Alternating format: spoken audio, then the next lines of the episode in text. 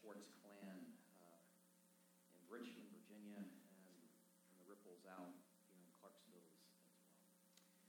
That actually brings me um, to the text this morning. Uh, I was looking at uh, the note I had here. Be sure you say thank you uh, and ask for prayer. And then I was looking at kind of the, the thematic synopsis at the top of my notes as to where we're going over the next few minutes. And the Lord brought it to my mind. Actually, those two things are, are not disconnected. They are very much, very much connected. Um, we're going to talk about Easter some more. Some more uh, this morning. Um, have you ever felt pressured to move past something too quickly? You ever felt pressured to move past something too quickly? Maybe you were at an art gallery or a museum. You know, think back when you were younger with a field trip you wanted to look at some something and the group just, you know, your, your teacher, the, the, the, the uh, folks who were there, um, uh, the chaperones were just kind of pushing you on through like cattle, you know, out, out down the chute. But you wanted to linger. You wanted to linger. You felt like maybe you, you needed to, or at least you wanted to. Or maybe it wasn't the museum, maybe it wasn't uh, the, the gallery, maybe it was the zoo. Maybe it was the aquarium, and you were fascinated by this creature standing or standing fishing, fishing, swimming. well, maybe it was fishing. I don't know. Um, uh, standing there, flying with fluttering, swimming, crawling, whatever it was, and, and you just you felt pressured, pressured to to move too fast, too quickly. Your companions, the folks around you, they had places to go and things to do, and you're looking at your watch, and you know that maybe you've got some things that you know are in front of you that you kind of move on to. And at the same time, you feel like, no, I, this is too soon. This is this is too soon. There are some things. There are some things, even simple, ordinary, daily things, that are too much. They are too much for us to just look at and move on. They demand thoughtful reflection. They cannot be rushed. They must not be rushed. They take time. They, they demand time. They need time. They need attention and attentiveness. And Easter is head of the list. Demanding that we pause. The resurrection of Jesus, the most important event in the history of the world, the fulcrum on which everything turns. We ought not to just, okay, we're done, and move on. We can't move on. We can't move on. Not if we've seen it. Not if we've really seen it. So may we see it. Uh, we're going to be looking at Luke's gospel here this morning. Luke chapter 24, verses 1 to 12. Luke 24, verses 1 through 12. This is one of the four accounts that we have of that first Easter morning. Uh, Luke 24, verses 1 through 12. You've got Matthew, then Mark, then Luke, then John. You've gone to John, gone too far. Lord willing, that's where we're going next week, actually. But uh, Luke 24 is where we're going to look here this morning. Uh, just the first 12 verses. Um, much could be said. We're just going to say a little. Now God's word. But on the first day of the week, early dawn, they went to the tomb, taking the spices they had prepared. And they found the stone rolled away from the tomb. But when they went in, they did not find the body of the Lord Jesus. While they were perplexed about this, behold, two men stood by them in dazzling apparel.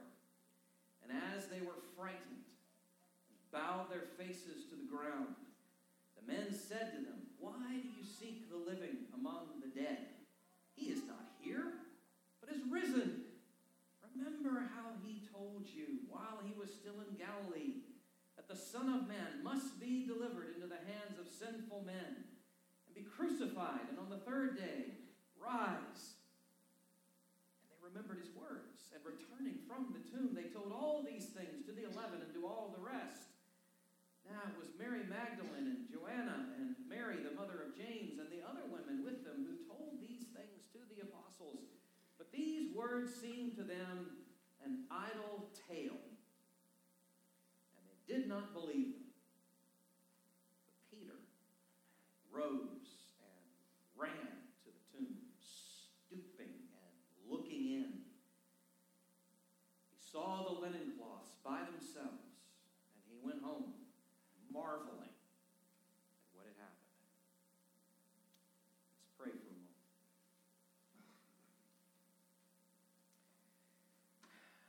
Lord, whether we are hearing this for the first time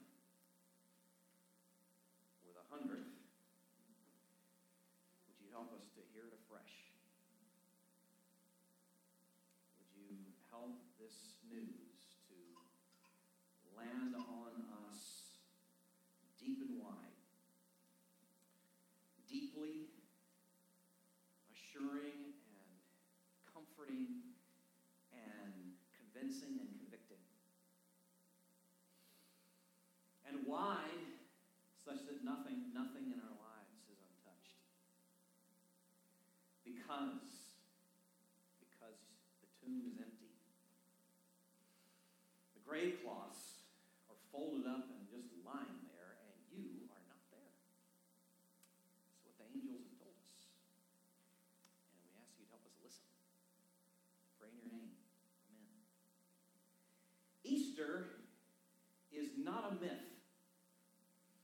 Whatever else you've been told, know this Easter is not a myth. Now, it has echoes of myth. Now, what I mean by that is simply to say that there were stories in ancient times of a God that died and rose again, and that's true, and we ought to acknowledge that. There were such ancient stories floating around there at the time. The difference, though, between this, what we just read, and those stories is this is the one time it actually happened.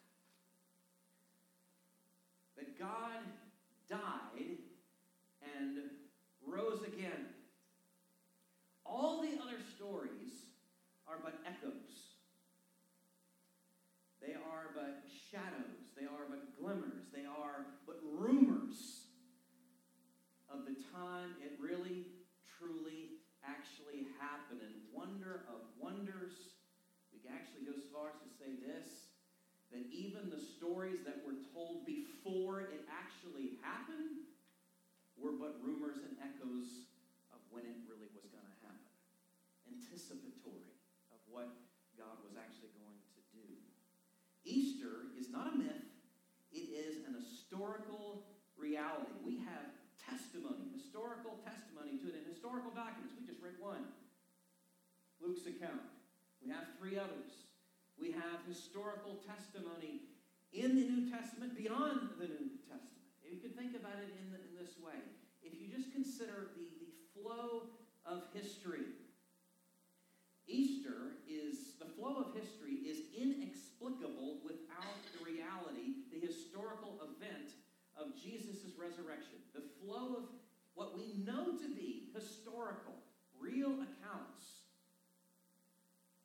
the flow of events makes no sense if you take Easter out of the timeline. If you take Easter out of the timeline, you are left with a gaping hole such that the narrative of history makes no sense.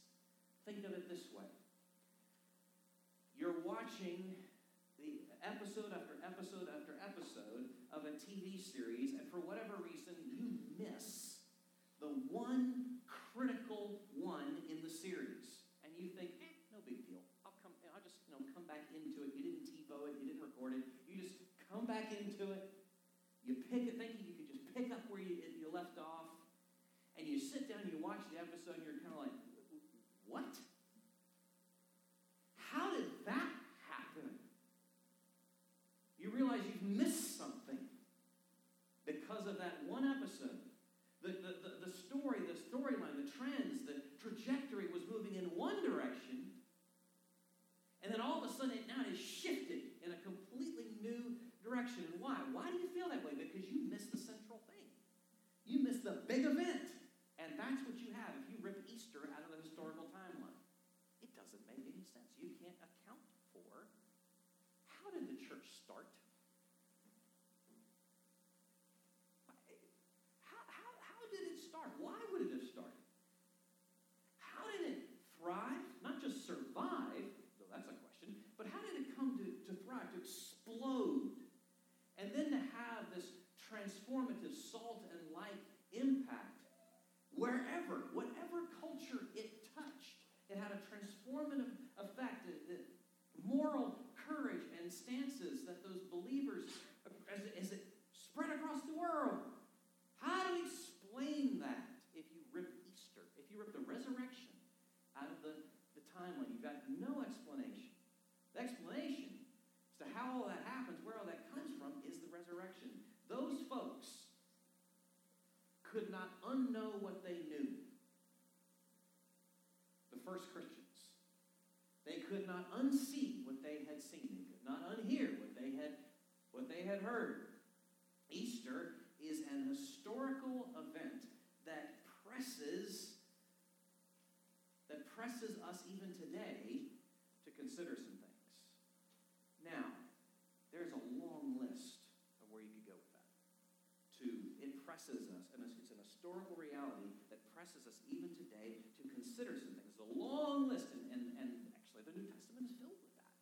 The letters, the letters actually are really delving down deeply in, into it. Really, I'm going to delve into consider two things, two things here this morning, uh, and, and they come here just from this passage here in Luke 24. Two realities and two responses. Okay? The realities and the responses. There are two realities, there are two possible responses. And only two. There is no third in, in either one of these points. So let's, let's think about this just for a moment. There are, we are left here in, in facing this historical reality, eh, this historical account, we are left with living in, you might say, one of two realities, and there's not a third.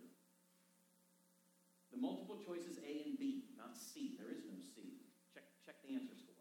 Check, check the sheet. And we see this in the words, the announcement, actually, you could say really the question that the angels there at the tomb put to the women. Uh, it's really quite striking what they say and how they say this. In verses 5 and 6, uh, why do you seek the living among the dead? He is not here, but has risen. Now, it's a question that they are asking, but the angels, this question that they are asking is not a question that they ask for the sake of seeking information. They already know. They already know what's going on. They know the score. They're not asking seeking information. They are asking, seeking, desiring to explore, to, act, to get these women to ponder, to think, to process what has happened. They're drawing them out as, as a good, these are angelic counselors. Drawing them out with this question. And they're leaving them, leaving us with but two realities to live in. And there are but two. It's, it goes one of two ways. Uh, it, it's a fork in the road, if you can think about it in this sense. Jesus, on the one hand, we're going to explore this now, he is among the dead. He is here. He is here. Let's just say he's here. He's among the dead. One. That's one.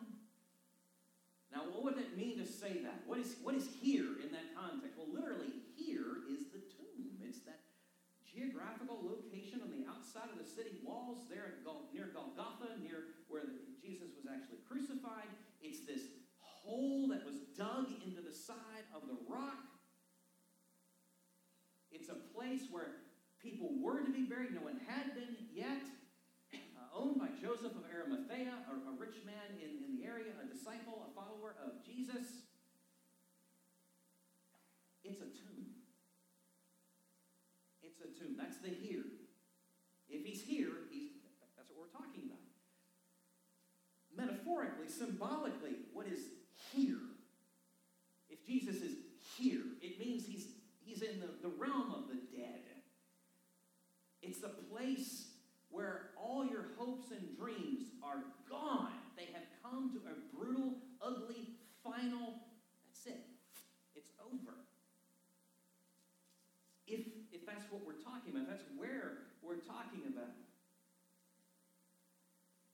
That's exactly what these women were expecting that morning, right? I mean, they come there with spices to care for a corpse. That's what they're expecting. If we had been with them, we would have been doing the same thing. That would have been our expectation. Surely would. They had seen Jesus. It's Sunday morning. They had seen the man die. They had heard him utter his last words. Friday. That Friday afternoon. And life experience taught them he's not getting up. Let's not delude ourselves into thinking that ancient people were just easily deluded into such things. No, de- getting up from the grave was no more common then than it is now. So that's their expectation. That's why they're perplexed. That's why they're just so rattled when they see that stone, that round stone, rolled.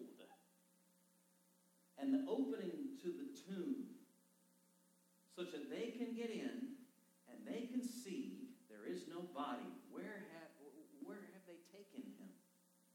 Mary Magdalene asks. We read that in John's account. They are perplexed. Okay, so that's one reality. He is here. He is not risen. That's option one. Here's option two. He is not here. He is risen. He is not here. He is risen. Now, this had to have been totally, totally surprising to them, as it should be to us if we're really hearing this grappling with this as an event happening in time and space.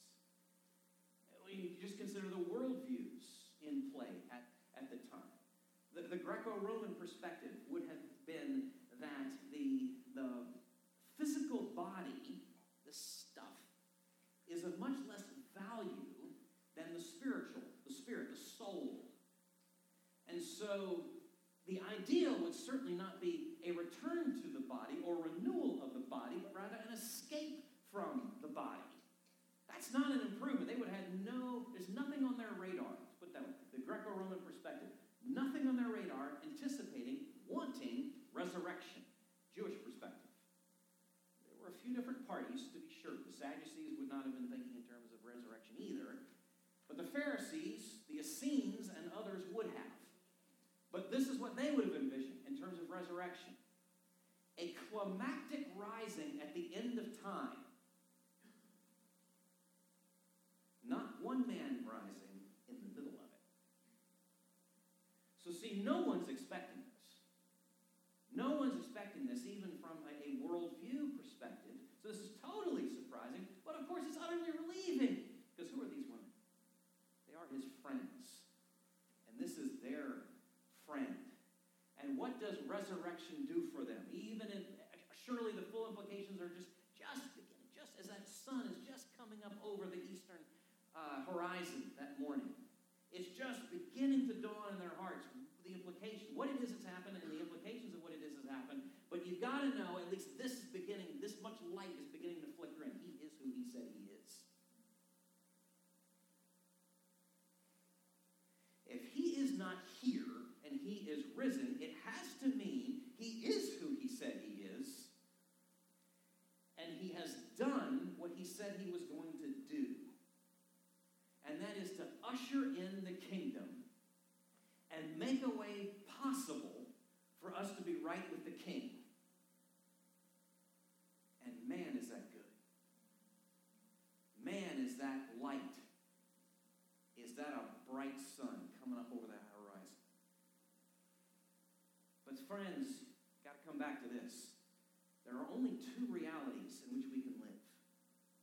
He is either here, tomb, not here, risen, there is no third option. Let us not kid ourselves. It's one of those two things.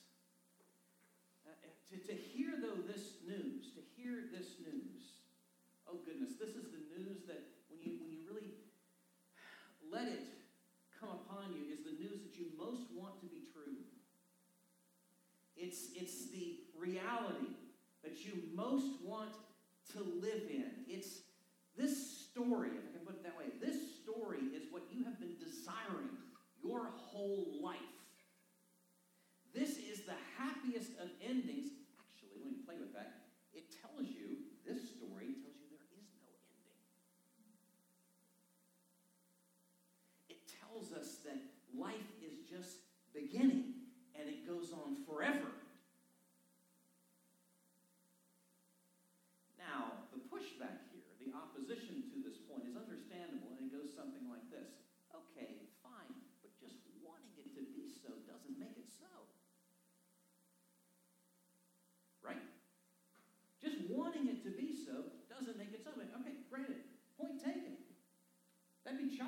naive, but you know what else? Not wanting him to be so doesn't make it not so either. That's something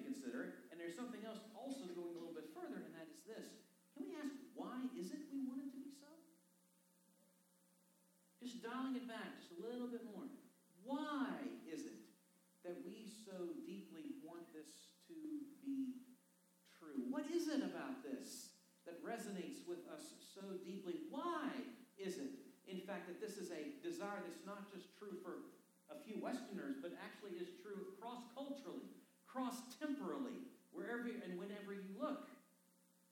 What's going on there? You know, it's almost like it's almost as like there's a signal trying to get in through the outside. A signal that's trying to pierce through all the static in my head, in your head, and our hearts. It's almost, or maybe it is. Easter is an historical reality. It's an historical reality that presses some things on us to consider oh goodness, we've got but two ways, two places in which we can live. Now, that then takes us to the second point two responses, two ways that you can engage with us, and we see this in the text as well.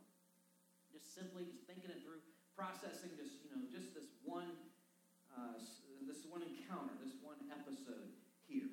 We'll start first with uh, the. Um, the words, not so much from, we've already dealt with the words from the angels to the women, but now, when the women relay this news to the apostles and how they respond.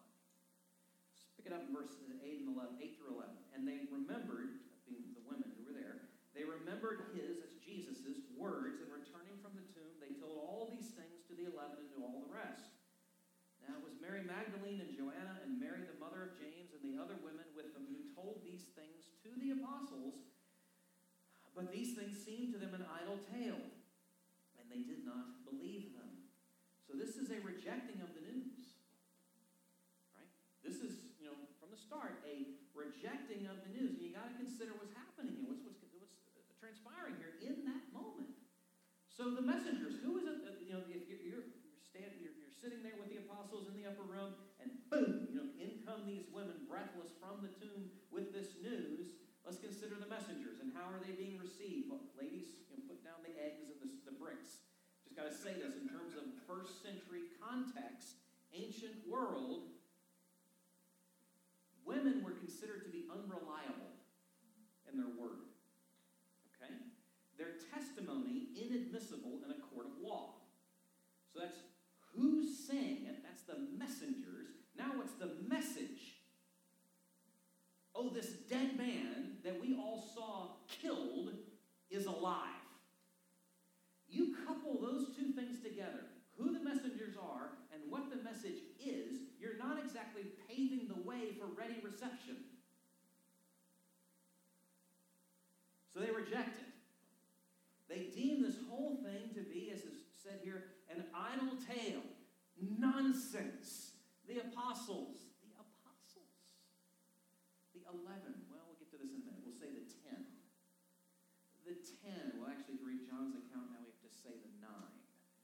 Um, these men who were chosen by Jesus to follow Jesus, to be his heralds, his authorized agents, rejected the news. Really, when you think about it, it's it, what the women conveyed. These things, these words included, when you dig into the text, included angels reminding them of what Jesus had said. So they're rejecting not just what the women are saying, but what Jesus had told them before. Rejecting it. They're rejecting it. They had no room, they had no bandwidth for, for this. It's nonsense. It meant nothing to them. Okay, that's option one in terms of responses. That would be rejecting. Here's the other one accepting. Accepting the news. And here we consider Peter and also John when you look into uh, John's account. But Luke is clearly, he's fixated, drawing our attention to, to Peter. Verse 12. But Peter rose and ran to the tomb, stooping and looking in. He saw the linen cloths by themselves, and he went home, marveling at what had Luke is drawing our attention to Peter and how he responded, wanting us to consider how Peter was willing to consider what had happened. He's open to it. He's so open to it, he gets up and runs. Runs to the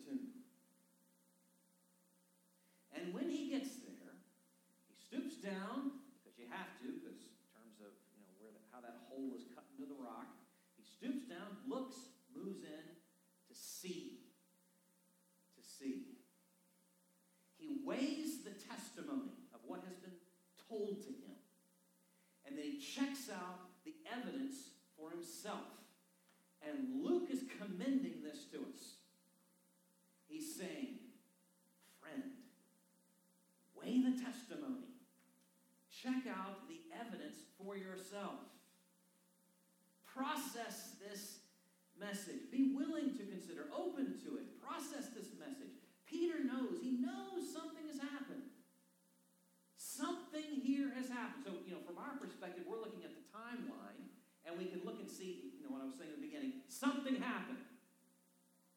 What was it? And how do we explain it?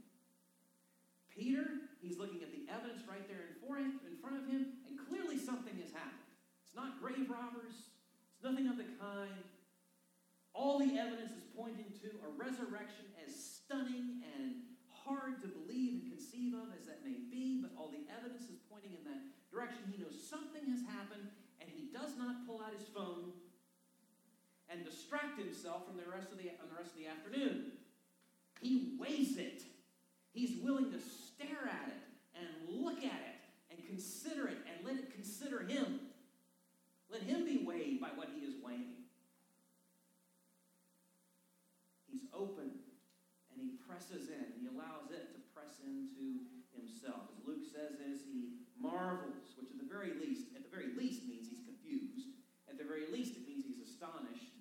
Many commentators say it's much more than that. Peter is open, he's open to believing.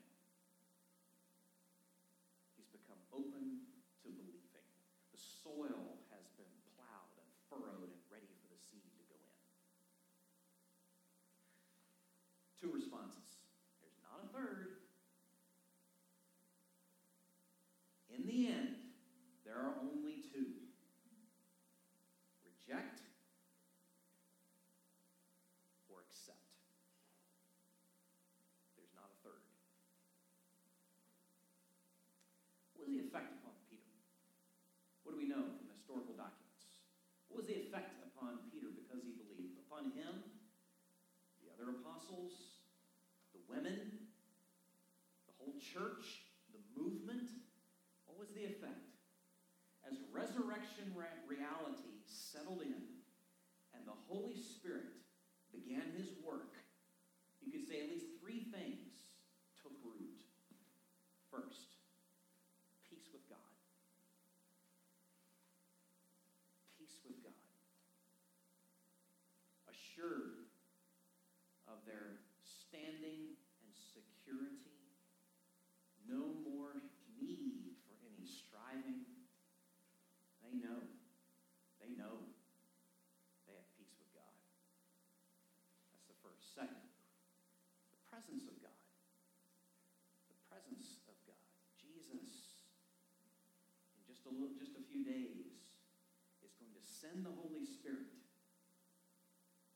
A few days from this point in history, is going to send the Holy Spirit, fulfilling the promise that never will I leave you, never will I forsake you. I'll send the, the helper. I'll send the, the other helper, the other counselor, the other paraclete, that Greek word.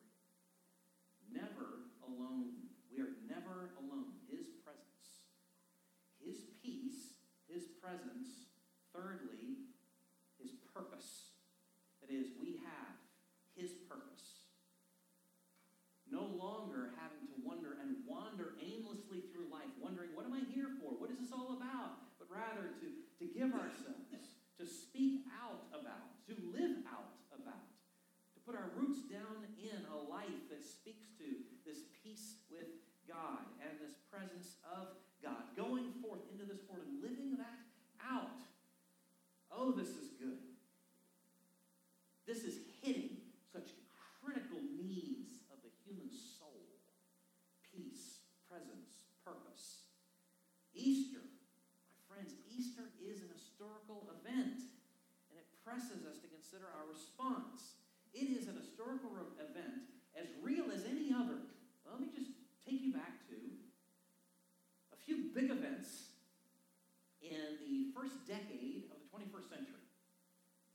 Most of you will be able to remember these. Okay?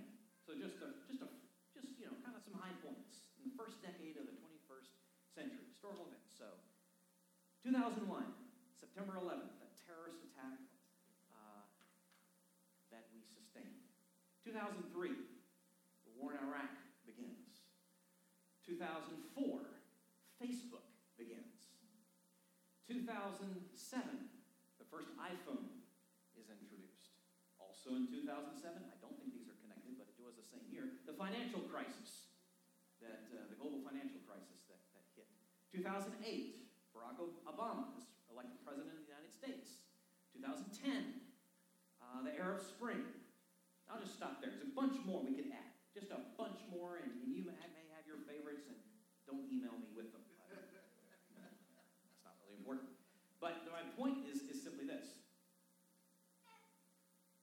those were historical events in time and in space. This was as well, and even more so. And I say even more so because no matter how historians, over the course of time, weigh any of the ones that I just listed or any of the ones that I didn't, no matter how they may assess how great, important, or significant those things may be, they will pale into relative insignificance when we look at the resurrection of Jesus. Because that really is the most significant event in the flow of human history. It is the fulfillment of prophecy, is the fulfillment of history. In that we see the first fruits, is what how Paul refers to. Jesus' resurrection is the, the first fruits, meaning that in two ways. One, as we look at Jesus' resurrected body, we get a sense as to what our own is going to look like. First fruits. Not just that, not just that we get a sense of what our own is going to be like, but we also, because he is, his resurrection is the, is the first fruits of our own, it's that we have an assurance of our own. That just as surely as he rose, one day we will too. That's what it means for Jesus to be the first fruits of our own resurrection. If I can put it this way His resurrection is an historical event in the flow of time that is pointing towards events at the end of time and guaranteeing them. Guaranteeing them. We come now to the table. It has a lot of different temporal touch points to them. Mean by that is past, present, and future are all included here and some things for us to consider. But let me just pray for a minute before we go any further. Uh, Lord Jesus, thank you. Thank you. You want us. You want us to remember